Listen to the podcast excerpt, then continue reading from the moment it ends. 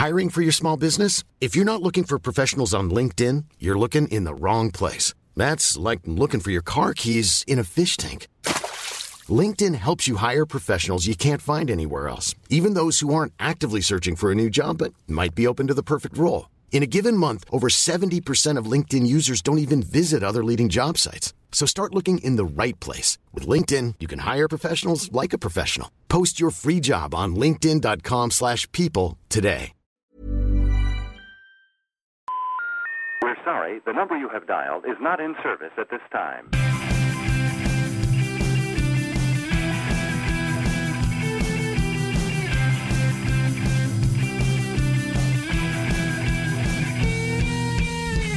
Hello and welcome to the World Cricket Show, a cricket show that sits easily inside the world's two or three hundred favourite cricket shows. My name is Adam Bayfield and I'm very much your host. And we're not in our regular studio tonight, but joining me via Skype is without a doubt the most respected commentator in Ashes cricket, apart from possibly Richie Benaud and Michael Atherton and Bill Lawry and Nasser Hussain and Michael Slater and Shane Warne and pretty much any cricket commentator you can think of, all the way down to and including Nick Knight. It's Tony Kerr. I actually think Nick Knight is really respected. So. I'm quite, you know, I'll, I'll happily sit with Nick Knight. Well, that tells you all you need to know about Yeah. Tony's idea of punditry. If I sound slightly nasally uh, and or drowsy or any other kind of thing pertaining to illness, it's because I'm ill. Well, yeah, I mean, this is it, isn't it? I mean, this is a uh, this is an emergency Skype episode. We did do one of these last winter because we got snowed in, uh, but we're having to do it again because uh, you've been quarantined. Self self inflicted or self enforced quarantine. It's one of those things. Though. It's like when you you know when you're at school and you're off school and you can't go out and play in the evening. Like, I haven't been to work today, so I can't. I feel a bit bad going into work to record a cricket podcast. But this, they might frown at that. this is this is the thing though, because I find that your attitude to illness irritates me so much. Because yeah, I mean, to be fair to you, you don't get ill that often, but you but you have no sympathy with people who do get ill. But then when you get ill, you behave exactly the same way as anyone else that gets ill. So like I a couple of weeks ago I was ill and I couldn't play five-a-side football for our team in the league. And you were like annoyed with me. You're just like, oh, it's just not good enough. And you're like, oh, just come and can you not just come and like stand in goal? And I'm like, I haven't been at work today. I can't go out. And you're just shaking your head like, ah, not good enough. But then now you're ill. It's exactly the same thing, isn't it? You can't go out. You've not been at work. Yeah, no, fair enough. You know, Also, for a man who never gets ill, you certainly are a hypochondriac. I don't know that's true. On the rare occasion when you are ill, you claim it's tonsillitis or like diphtheria or something. I don't know, whooping cough. It's just what the rest of us call a cold. So On Sunday, it was hard to tell where the illness began and the hangover ended, really. But it became more clear as Sunday wore on, and by Monday morning, it was all illness. We, I'd heard, I'd heard rumours that you were seriously ill because you you bailed on football yesterday, and uh, someone who was there said they'd seen you and that you were in a in a dreadful state. So uh, so I when I turned on the Skype. I was expecting to see a real kind of uh, plague victim, but you were really chirpy, massive grin on your face. You've been watching Apollo 13 this afternoon, having a great time, by the sounds of it. Uh, and Gangs of New York as well, yeah, it's a pretty epic afternoon. thing is, uh, I don't know, you know, there's a kind of life cycle of an illness, isn't there, where it comes on and you then you kind of go to bed knowing that the day after is going to be the worst day. And then uh, once you've had the worst day, you know, it's, it's kind of downhill or uphill from there, whichever way you look at it. Uh, so yeah, yesterday was bad. Today is, was worse, and then tomorrow will be better. So yeah, I'm optimistic. One thing you can never cure is your optimism. I mean, to be fair, I've just essentially made fun of you for being ill. I'm ill as well. I had a cold a couple of weeks ago, finally got over it a few days ago, now seems to have collected another cold, uh, which doesn't seem fair. Uh, but uh, I, I was at work today. I didn't uh, didn't take a day off like you. Struggled. I'm just watching you on Skype, just going through tissue after tissue. Bro, where's that come from? just for the, the benefit of those at home who obviously aren't seeing what I'm seeing here, uh, you basically just done some kind of magic trick there where you threw a tissue away and then produced another tissue from the same hand. I don't understand that. Yeah, no, I, I struggled on at work today.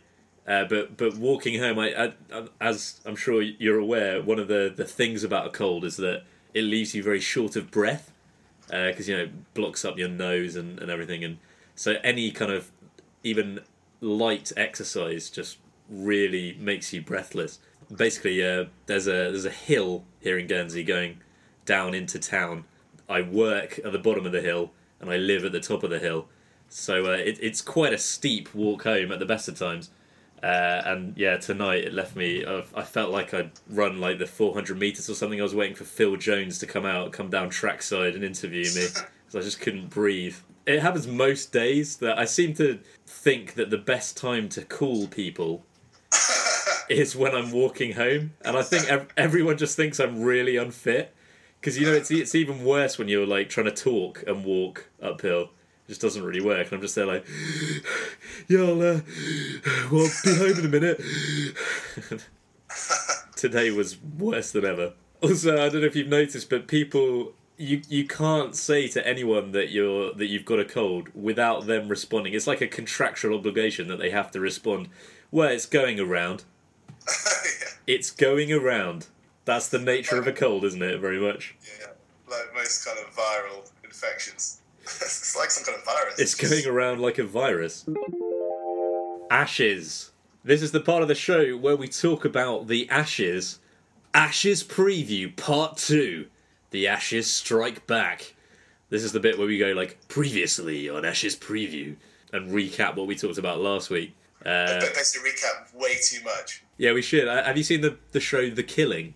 So I'm watching that at the moment, and the, the episode recaps at the start of each episode honestly go on for about 15 minutes. They just show you the whole episode again. So I think we should start doing that previously on the World Cricket Show.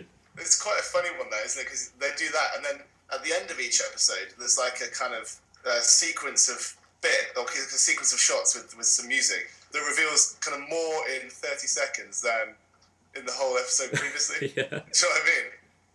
Yeah. So you, you can literally just watch the final kind of roundup at the end of each episode. They do it on uh, The Shield as well, don't they? They do like eight minute recaps. Except when, for some reason, we haven't we haven't watched The Shield for about six months, and we're like, "Oh, it's all right, we'll watch the recap," and then there isn't one. There's no rhyme or reason as to like when they do it. Very, very frustrating. Uh, well, anyway, we're not here to talk about The Shield or The Killing. As much as I do want to talk about the Shield. I've got a lot to say about The Shield, the television program which finished five years ago. Uh, but no, we're here to talk about the Ashes. Well, yeah, the Ashes start in two days, Tone. I think we can agree that the Ashes start in two days. Are you ready now? For the love of God, tell me that you're ready. You've not got much of a choice, to be fair. They're probably going to go ahead with them anyway, whether you're ready or not. Well, yeah, I'm ready. I think ready and waiting. Possibly undercooked though in terms of my illness. You know, I, I might there might be residual drowsiness on Wednesday night, which isn't going to be good for anyone. This is actually the worst thing that could have happened is to get a cold like two days before the start of the Ashes. Because I'm worried enough as it is about how I'm going to continue to function towards the end of the week. Play starts Wednesday nights, doesn't it? Yeah. So by Saturday, it's going to be ruined. Oh, I like it's literally to the point that I don't want the Ashes to start. Obviously, I'm going to have to watch the cricket. It's just not good news for the rest of my life. But anyway, I wanted to to start off uh, this week by just uh, by just giving you some credit, and I felt like uh, we didn't give you the credit that you deserved last week. People have been writing in to point this out to us. We somehow managed to forget that in the summer you accurately predicted the series scoreline. Like in, in last week's show, you were like, "Did I predict three 0 Did I predict four 0 uh, But truth be told, Tone, you predicted three 0 which was the result. And I, I don't know how you managed to forget that because, That is testament to how bad my memory is. But I mean, it was probably your proudest moment of the year so far. I think it's just my, you know, it's my modesty. Kind of. uh, I didn't want to, didn't want to rub it in any, any more than I had already done in the summer.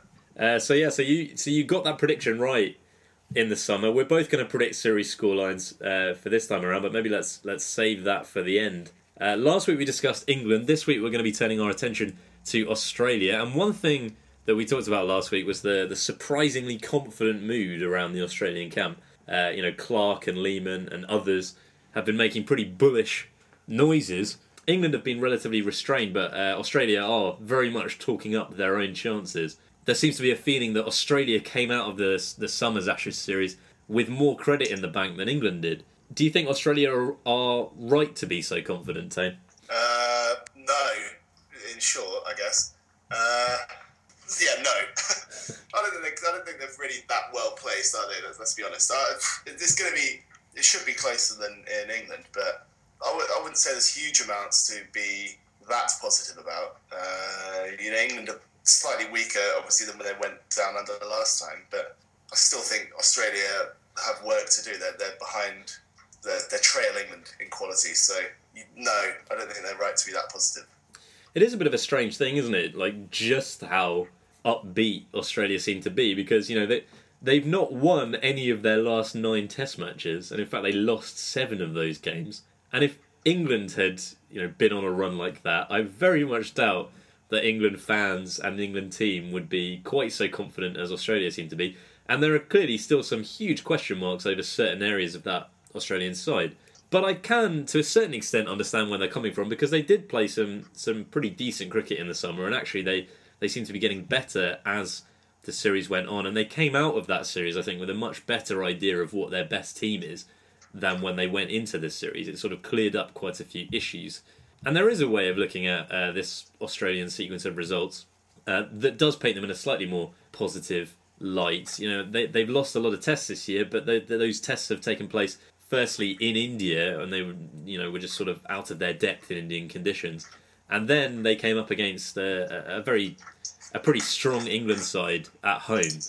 Uh, so that that's a, a, difficult sequence of fixtures that they've had this year. And if you go back a, a year, what are you doing? There's just a lot of noise coming from your end. Don't know where it's coming from. It's like a, a clanking. There's there's water dripping on the, the windowsill outside. Yeah, is it, can you hear it? I don't know. I can just hear like a. It sounds like you're tapping a pen or something. Uh, it's not too bad.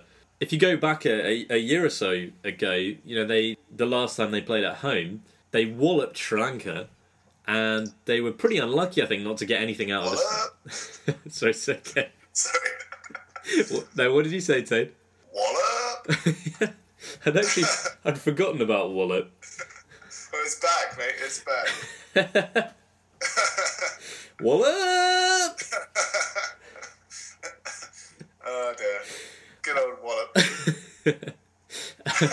well, anyway, they uh, they walloped Sri Lanka, and uh, and they were pretty unlucky, I think, not to get anything out of a, a series against South Africa. You know, they only lost that series one 0 Could have won both of the games that were drawn. So so yeah, to that extent, you could say, well, maybe their their weakness as a side has been exaggerated. You know, they're not that bad. The question is, are they as good as England? You know, they might have a, a, better idea now of what their best team is, but is their best team as good as England's best team?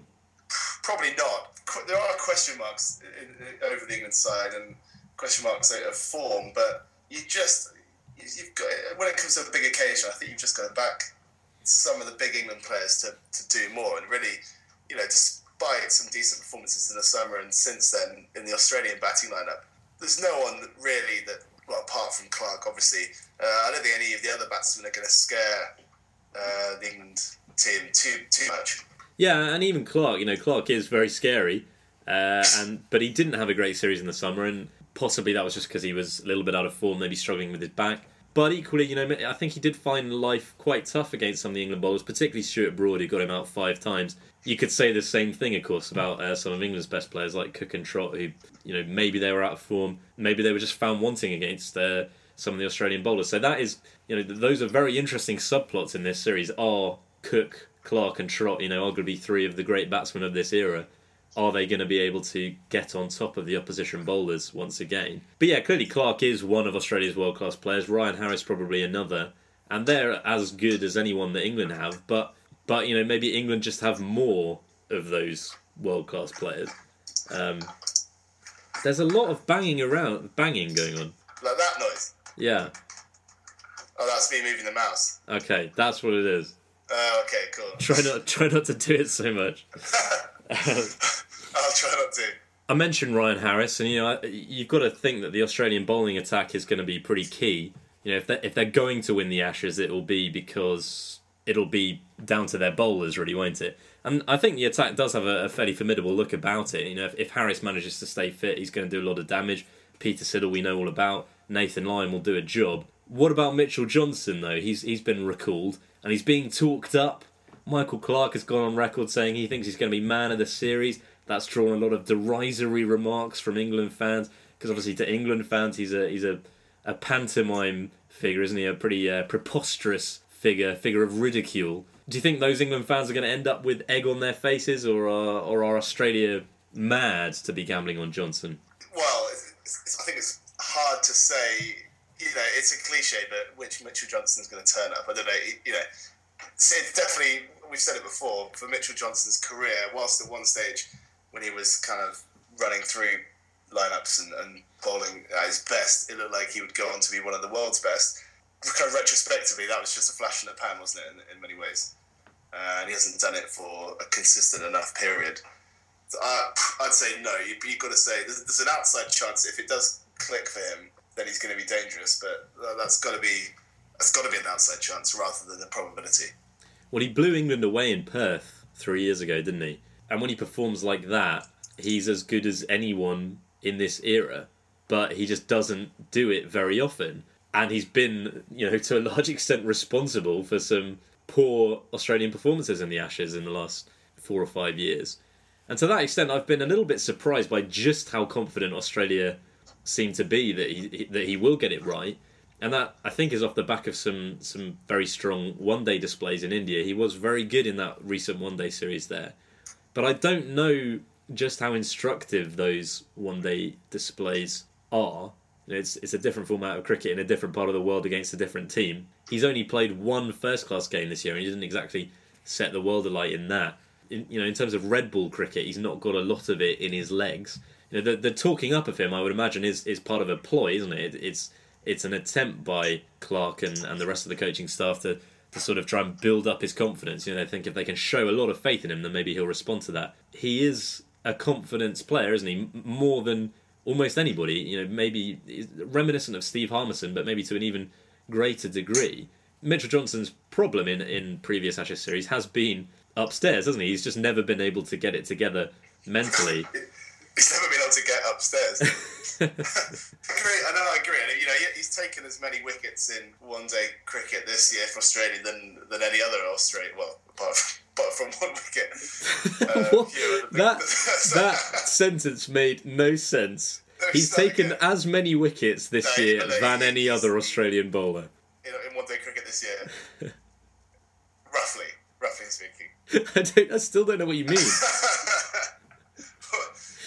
He's taken wickets in one day cricket this year. Right. That is true. Uh, but as you say, he's not. What's he played a couple of tests?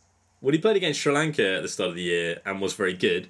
Uh, but then he played in India and was terrible. And since then, he's played one first class game for his stateside and went along at sort of four and a half and over and, and didn't really run through the opposition. That's not to say that he won't come into a test and do it, but I don't know whether the evidence that he's back to his best is as convincing as uh, as the Australian camp seem to think it is.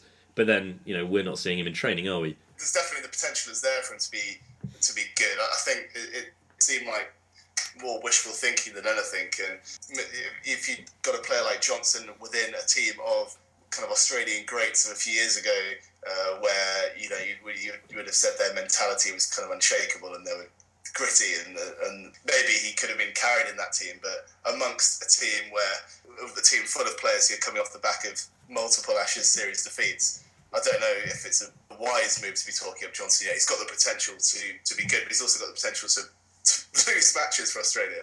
Yeah, I, I, guess maybe one slight difference is that uh, in 2009 and in 2010-11 he came into that series as the leader of Australia's attack. Uh, so there was a huge amount of pressure on him there,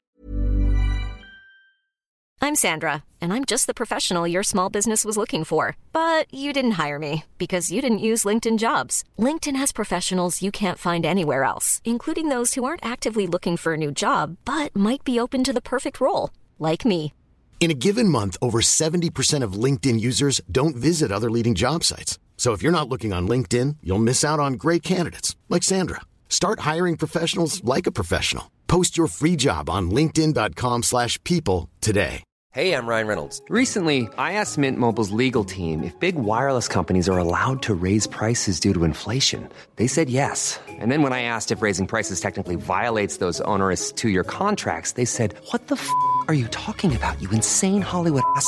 So to recap, we're cutting the price of Mint Unlimited from $30 a month to just $15 a month. Give it a try at mintmobile.com slash switch. $45 upfront for three months plus taxes and fees. Promo rate for new customers for limited time. Unlimited more than 40 gigabytes per month. Slows. Full terms at mintmobile.com.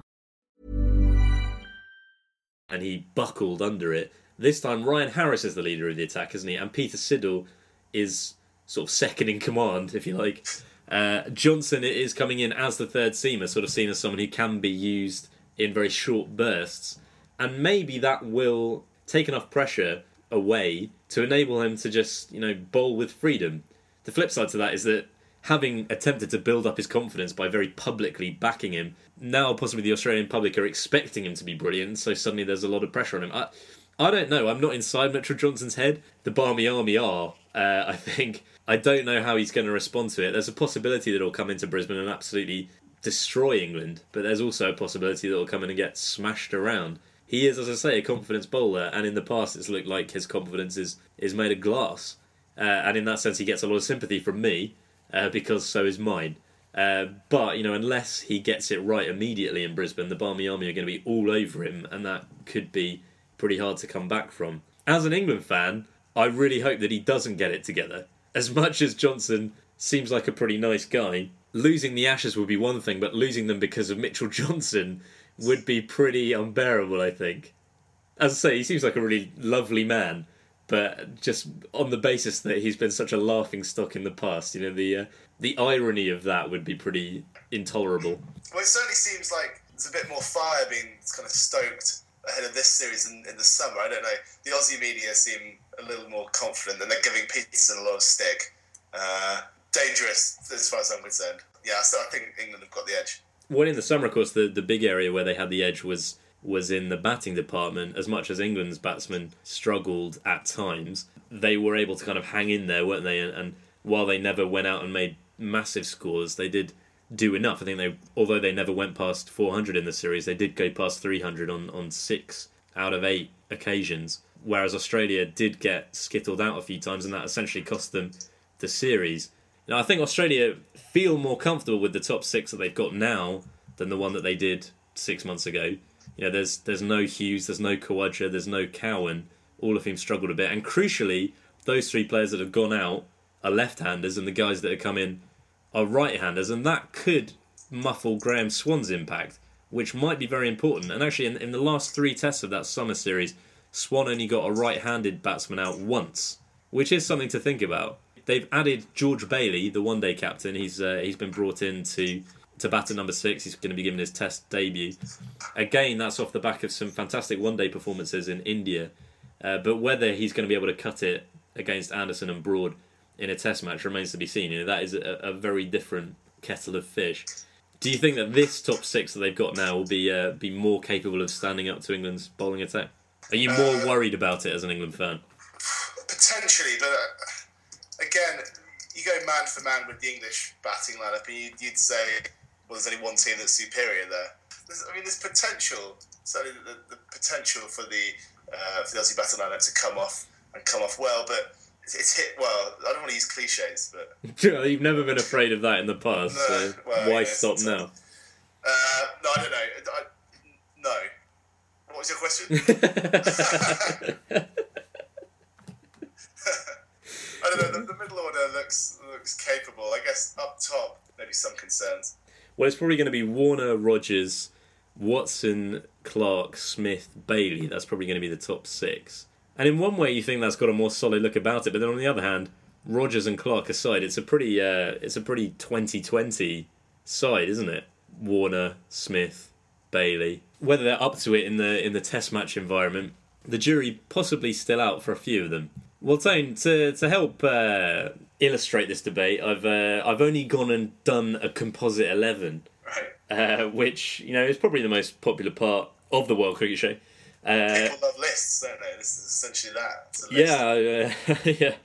I uh, I've actually been offered a job at BuzzFeed off, off the back of these. BuzzFeed's Composite 11 editor. so, so what I've done is I've uh, I've imagined a world where England and Australia are going to be picking one eleven. I've picked that eleven, and this is what I've come up with: uh, an opening combination of Cook and Rogers, Jonathan Trott at number three, uh, then a four-five-six of Pietersen, Clarke, and Bell.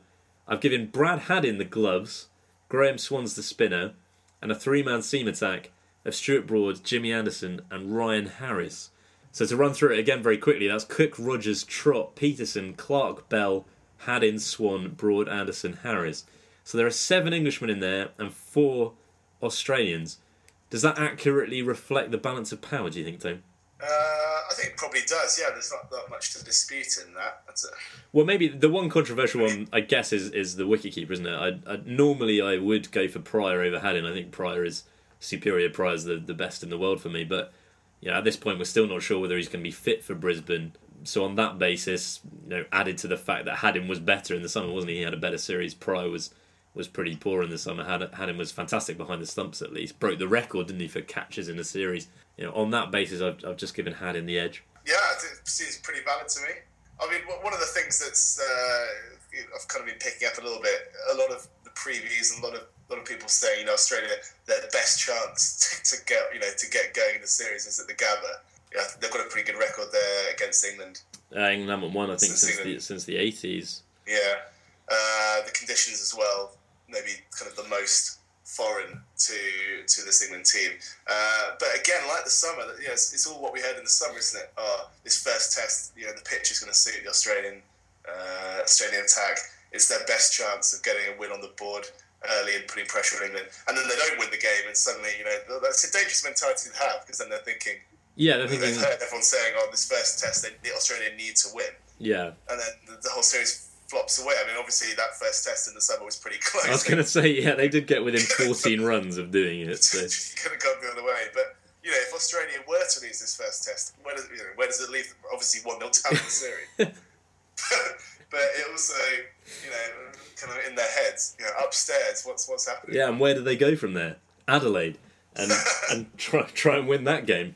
Yeah, well, I, do think that this first test could be very important though in terms of setting the tone for the series, just because if England win, that could sort of crush the Aussie spirit, and it? It could shoot down this this much hyped revival, and as you say, there's there's so much talk about how important it is for Australia to win here, and if they don't, it could be pretty uh, a pretty devastating blow. But conversely, if Australia do win, then that could get England running scared. And in terms of like a media reaction, if England win, the Australian media will be all over Australia. If Australia win, then the, the Australian media will be all over England, and the English media will be all over England. And it, it, it very much changes the psychology of the series. So while it's not over for whichever side loses this first game, it could be pretty significant. What I'm going to do now, Tone, is ask you for a scoreline prediction. Bear in mind, of course, listeners, that this he's very much a, a mystic Meg type figure, a, a, a real guru. We, we know we know that whatever he predicts will be the outcome. And what will happen is I'll make a prediction, and you'll go, "Oh, that was what I was going to choose." yeah. uh, to try and kind of to try and cling on to my coattails. Uh, I don't. Well, I, I think at the start of the, the ten match run, I've definitely predicted three two England this winter, didn't I? So what that must have been six two overall. yeah, Uh, I mean three two probably slightly ambitious. five results for one. Well, yeah. Uh, so I might just I might rein that into maybe three one to England. Convincing, but maybe I'll give the Aussies one test. One test out of ten. Uh, I'm going to go for two one to England. There we go. We'll find out in January or whatever it is. Uh, No, I think, I, well, actually, no, I don't think you're going to be far off with 2 1. I think you'll be, you'll be one result out. Much like Indian cricketer Sachin Tendulkar, it's time for this episode of the World Cricket Show to swagger off into the sunset. It's over, Tane. The little master has played his final test. Did he see it? I, I did see uh, parts of it. He signed off with an innings victory, didn't he, against the West Indies in Mumbai? And unbelievably, he even scored some runs He scored 74 in the first innings of the match before he was dismissed by uh, Narsingh Deonarine, of all people. Bit of a shame you couldn't get to 100, wasn't it? But then I guess uh, you know you wouldn't turn down 74 on the basis that you know he's he's not really scored any runs for a few years, so uh, better than we were possibly expecting. Well, for one, uh, if you're going to book, uh, if you're going to book a team, which is essentially what they did, isn't it? The uh, Indian board book a team to prop up the Sachin farewell. You know, probably should have gone for someone else other than the West Indies who couldn't make India bat twice. Yeah, although on the other hand, you know, it, it, West Indies were quite obliging in the sense that a it wasn't difficult to overshadow that series, was it? Because I'm not sure that uh, that people in either country particularly cared about the outcome that much. So you know, Tendulkar being the focus was a, a much you know a much less problematic thing than if they'd been playing England or Australia or something. Uh, but also, you know, the, the results were never in doubt from about ball one, were they? So it, it could just become about Tendulkar. But yeah, absolutely incredible scenes in, in Mumbai. Remarkable atmosphere. Uh, very emotional when he came out to bat. West Indies gave him a guard of honour. You know, the crowd going absolutely mental. It was it was memorable stuff. Memorable stuff. As I say, the fans were going mad inside the stadium. There was ticket chaos. Time we discussed this a little bit last week. Fans just weren't able to get tickets. That very few tickets were released, and the ones that were were only available online, and the website kept crashing and things like this.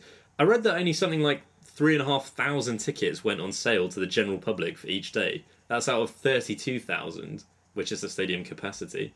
But uh, yeah, there was a in a press release it said that the other tickets were reserved for VIPs and celebrities, which I find quite hard, I find quite hard to believe because that's that's all the celebrities, isn't it? I mean, there, there can't possibly be that many celebrities who wanted tickets. Like I can, I'm just picturing the Indian board there, sort of scratching their heads, trying to think of other celebrities to in, to invite. It's like Paul Hollywood's coming. Got the hairy bikers. Uh, you know, do you want to phone up Jason Orange, see what he's up to, get him down? Dial up Anne Robinson. What's she doing? The celebrities obviously didn't get in the way of the occasion, did they? They, they the, the atmosphere still was pretty good. yeah, I mean, celebrities are people, firstly, but also like uh, you know, I think in reality it was more VIPs than celebrities. I'm not sure there were that many celebrities, but by VIPs I think they meant you know government officials, like the police department had a had an allocation and you know that kind of thing. You know, you'll be well aware of my hatred for celebrities in sports crowds. Yeah, it's, but it's one of the things that winds me up most. I was really surprised that they didn't cut to Gerard Butler after uh, after Sachin came out to bat. Oh god! But yeah, it was quite an occasion anyway, and uh, I mean, yeah, yeah, pretty unique situation. Uh, I don't know. I mean, who's the next Indian hero? Virat Kohli, I guess, Shikhar Dhawan, but neither of them will be on that, that level, that Tendulkar level. I mean, I, it's difficult to imagine anyone being on that level in cricket again. I think. I mean, uh, uh, we we discussed that Economist article, didn't we? But the the thing about Tendulkar is that he came along at a particular moment in India's history and has been kind of uh, inextricably uh, linked with India's sort of economic rise and, and so on. And it, it's just not the same now. As much as Kohli and Dhawan and the others are adored, they're not worshipped in the way that, that Sachin is and was. And it, it, it's hard to imagine that that could happen again. It's hard to imagine another sportsman from any other discipline having that kind of impact on their retirement. Well, anyway, what about uh, what about your weekend time? That's that's the other thing I wanted to ask you about. Were you ill all weekend, or did you manage to do anything mental before you uh, before you came down with it? Well, I felt pretty rough on Saturday afternoon, uh, but then I, I, was I was out uh, at, a charity bash, right. Uh, uh, so I didn't, didn't, want to let the table down, so I kind of stuck through it. What was it? just a charity thing. what were you doing a set? no, unfortunately, yeah, no. Could have done, I guess. That's that's kind of what it sounds like. Though you're like, yeah, well, there was this charity bash. I didn't want to, you know, I didn't want to let it down. You know, I'd I'd been booked. I'd been booked for months, so uh, I had a fairly quiet weekend. I, I, went to see this Gravity on Saturday night. Have you heard about this Gravity thing? I've heard about that. Yeah. It's a it's a good film. I highly recommend it. Several thumbs up from me. Uh, and then uh, then then on Sunday I played tennis. This is something that happens about five times a year where after every Grand Slam event and after the World Tour finals, I play one game of tennis because I get all excited, get all excited about it. Play once, then don't play again. After Wimbledon, I'm I'm I'm out there in my full whites and my plimsolls. But uh, yeah, I was playing on uh, on Sunday and on the court next to me. I really enjoy being on a court beside uh, players who are taking it incredibly seriously. It's very funny, just because you'll be playing a game, but you can just hear hear what people are shouting. That's quite a funny bit where this guy he was just so intense, but also not that good or seemingly because he kept missing, hitting into the net or hitting long, and just every time he did that, he'd yell something and just be like, "Oh no!" But there was one where he hit it into the net and went, "I've told you before."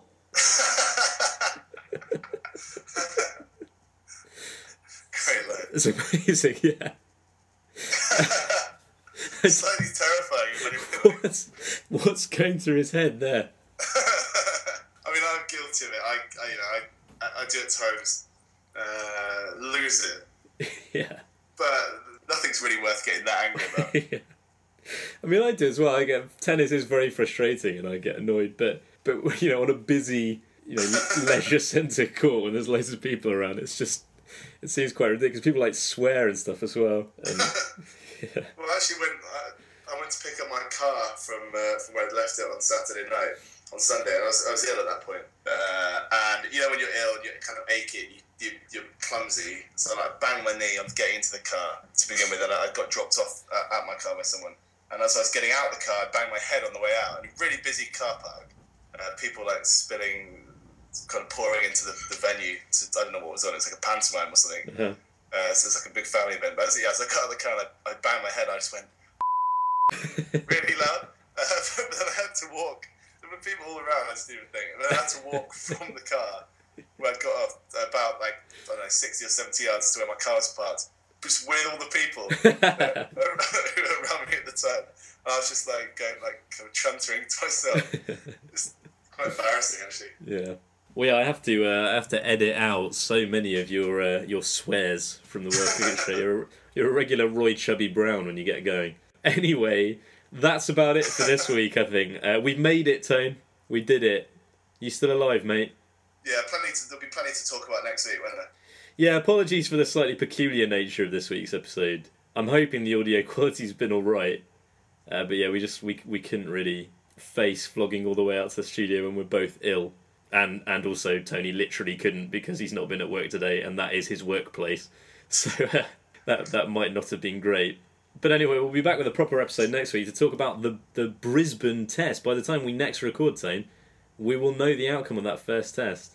Uh, but between now and then, if you like the World Cricket Show, you could get more involved. There's any number of things you could do. You could write a review for us on iTunes. We really appreciate all of those. Thank you to people who have done that. Check us out on Facebook, facebook.com slash cricket show. Click the like button there. Follow us on Twitter at cricket show.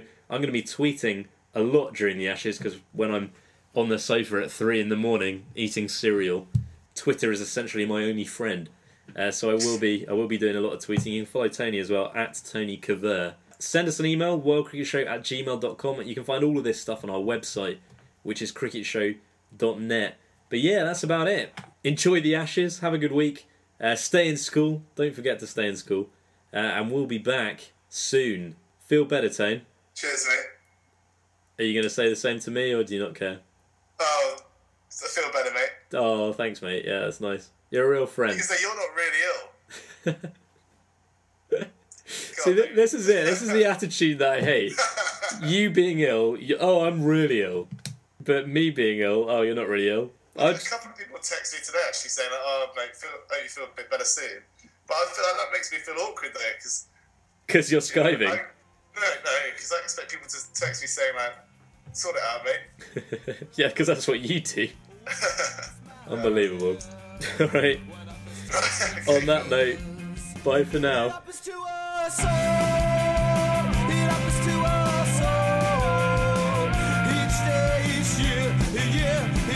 I can smell your fear. Ba-da-da-ba-ba. Ba-da-da-ba-ba,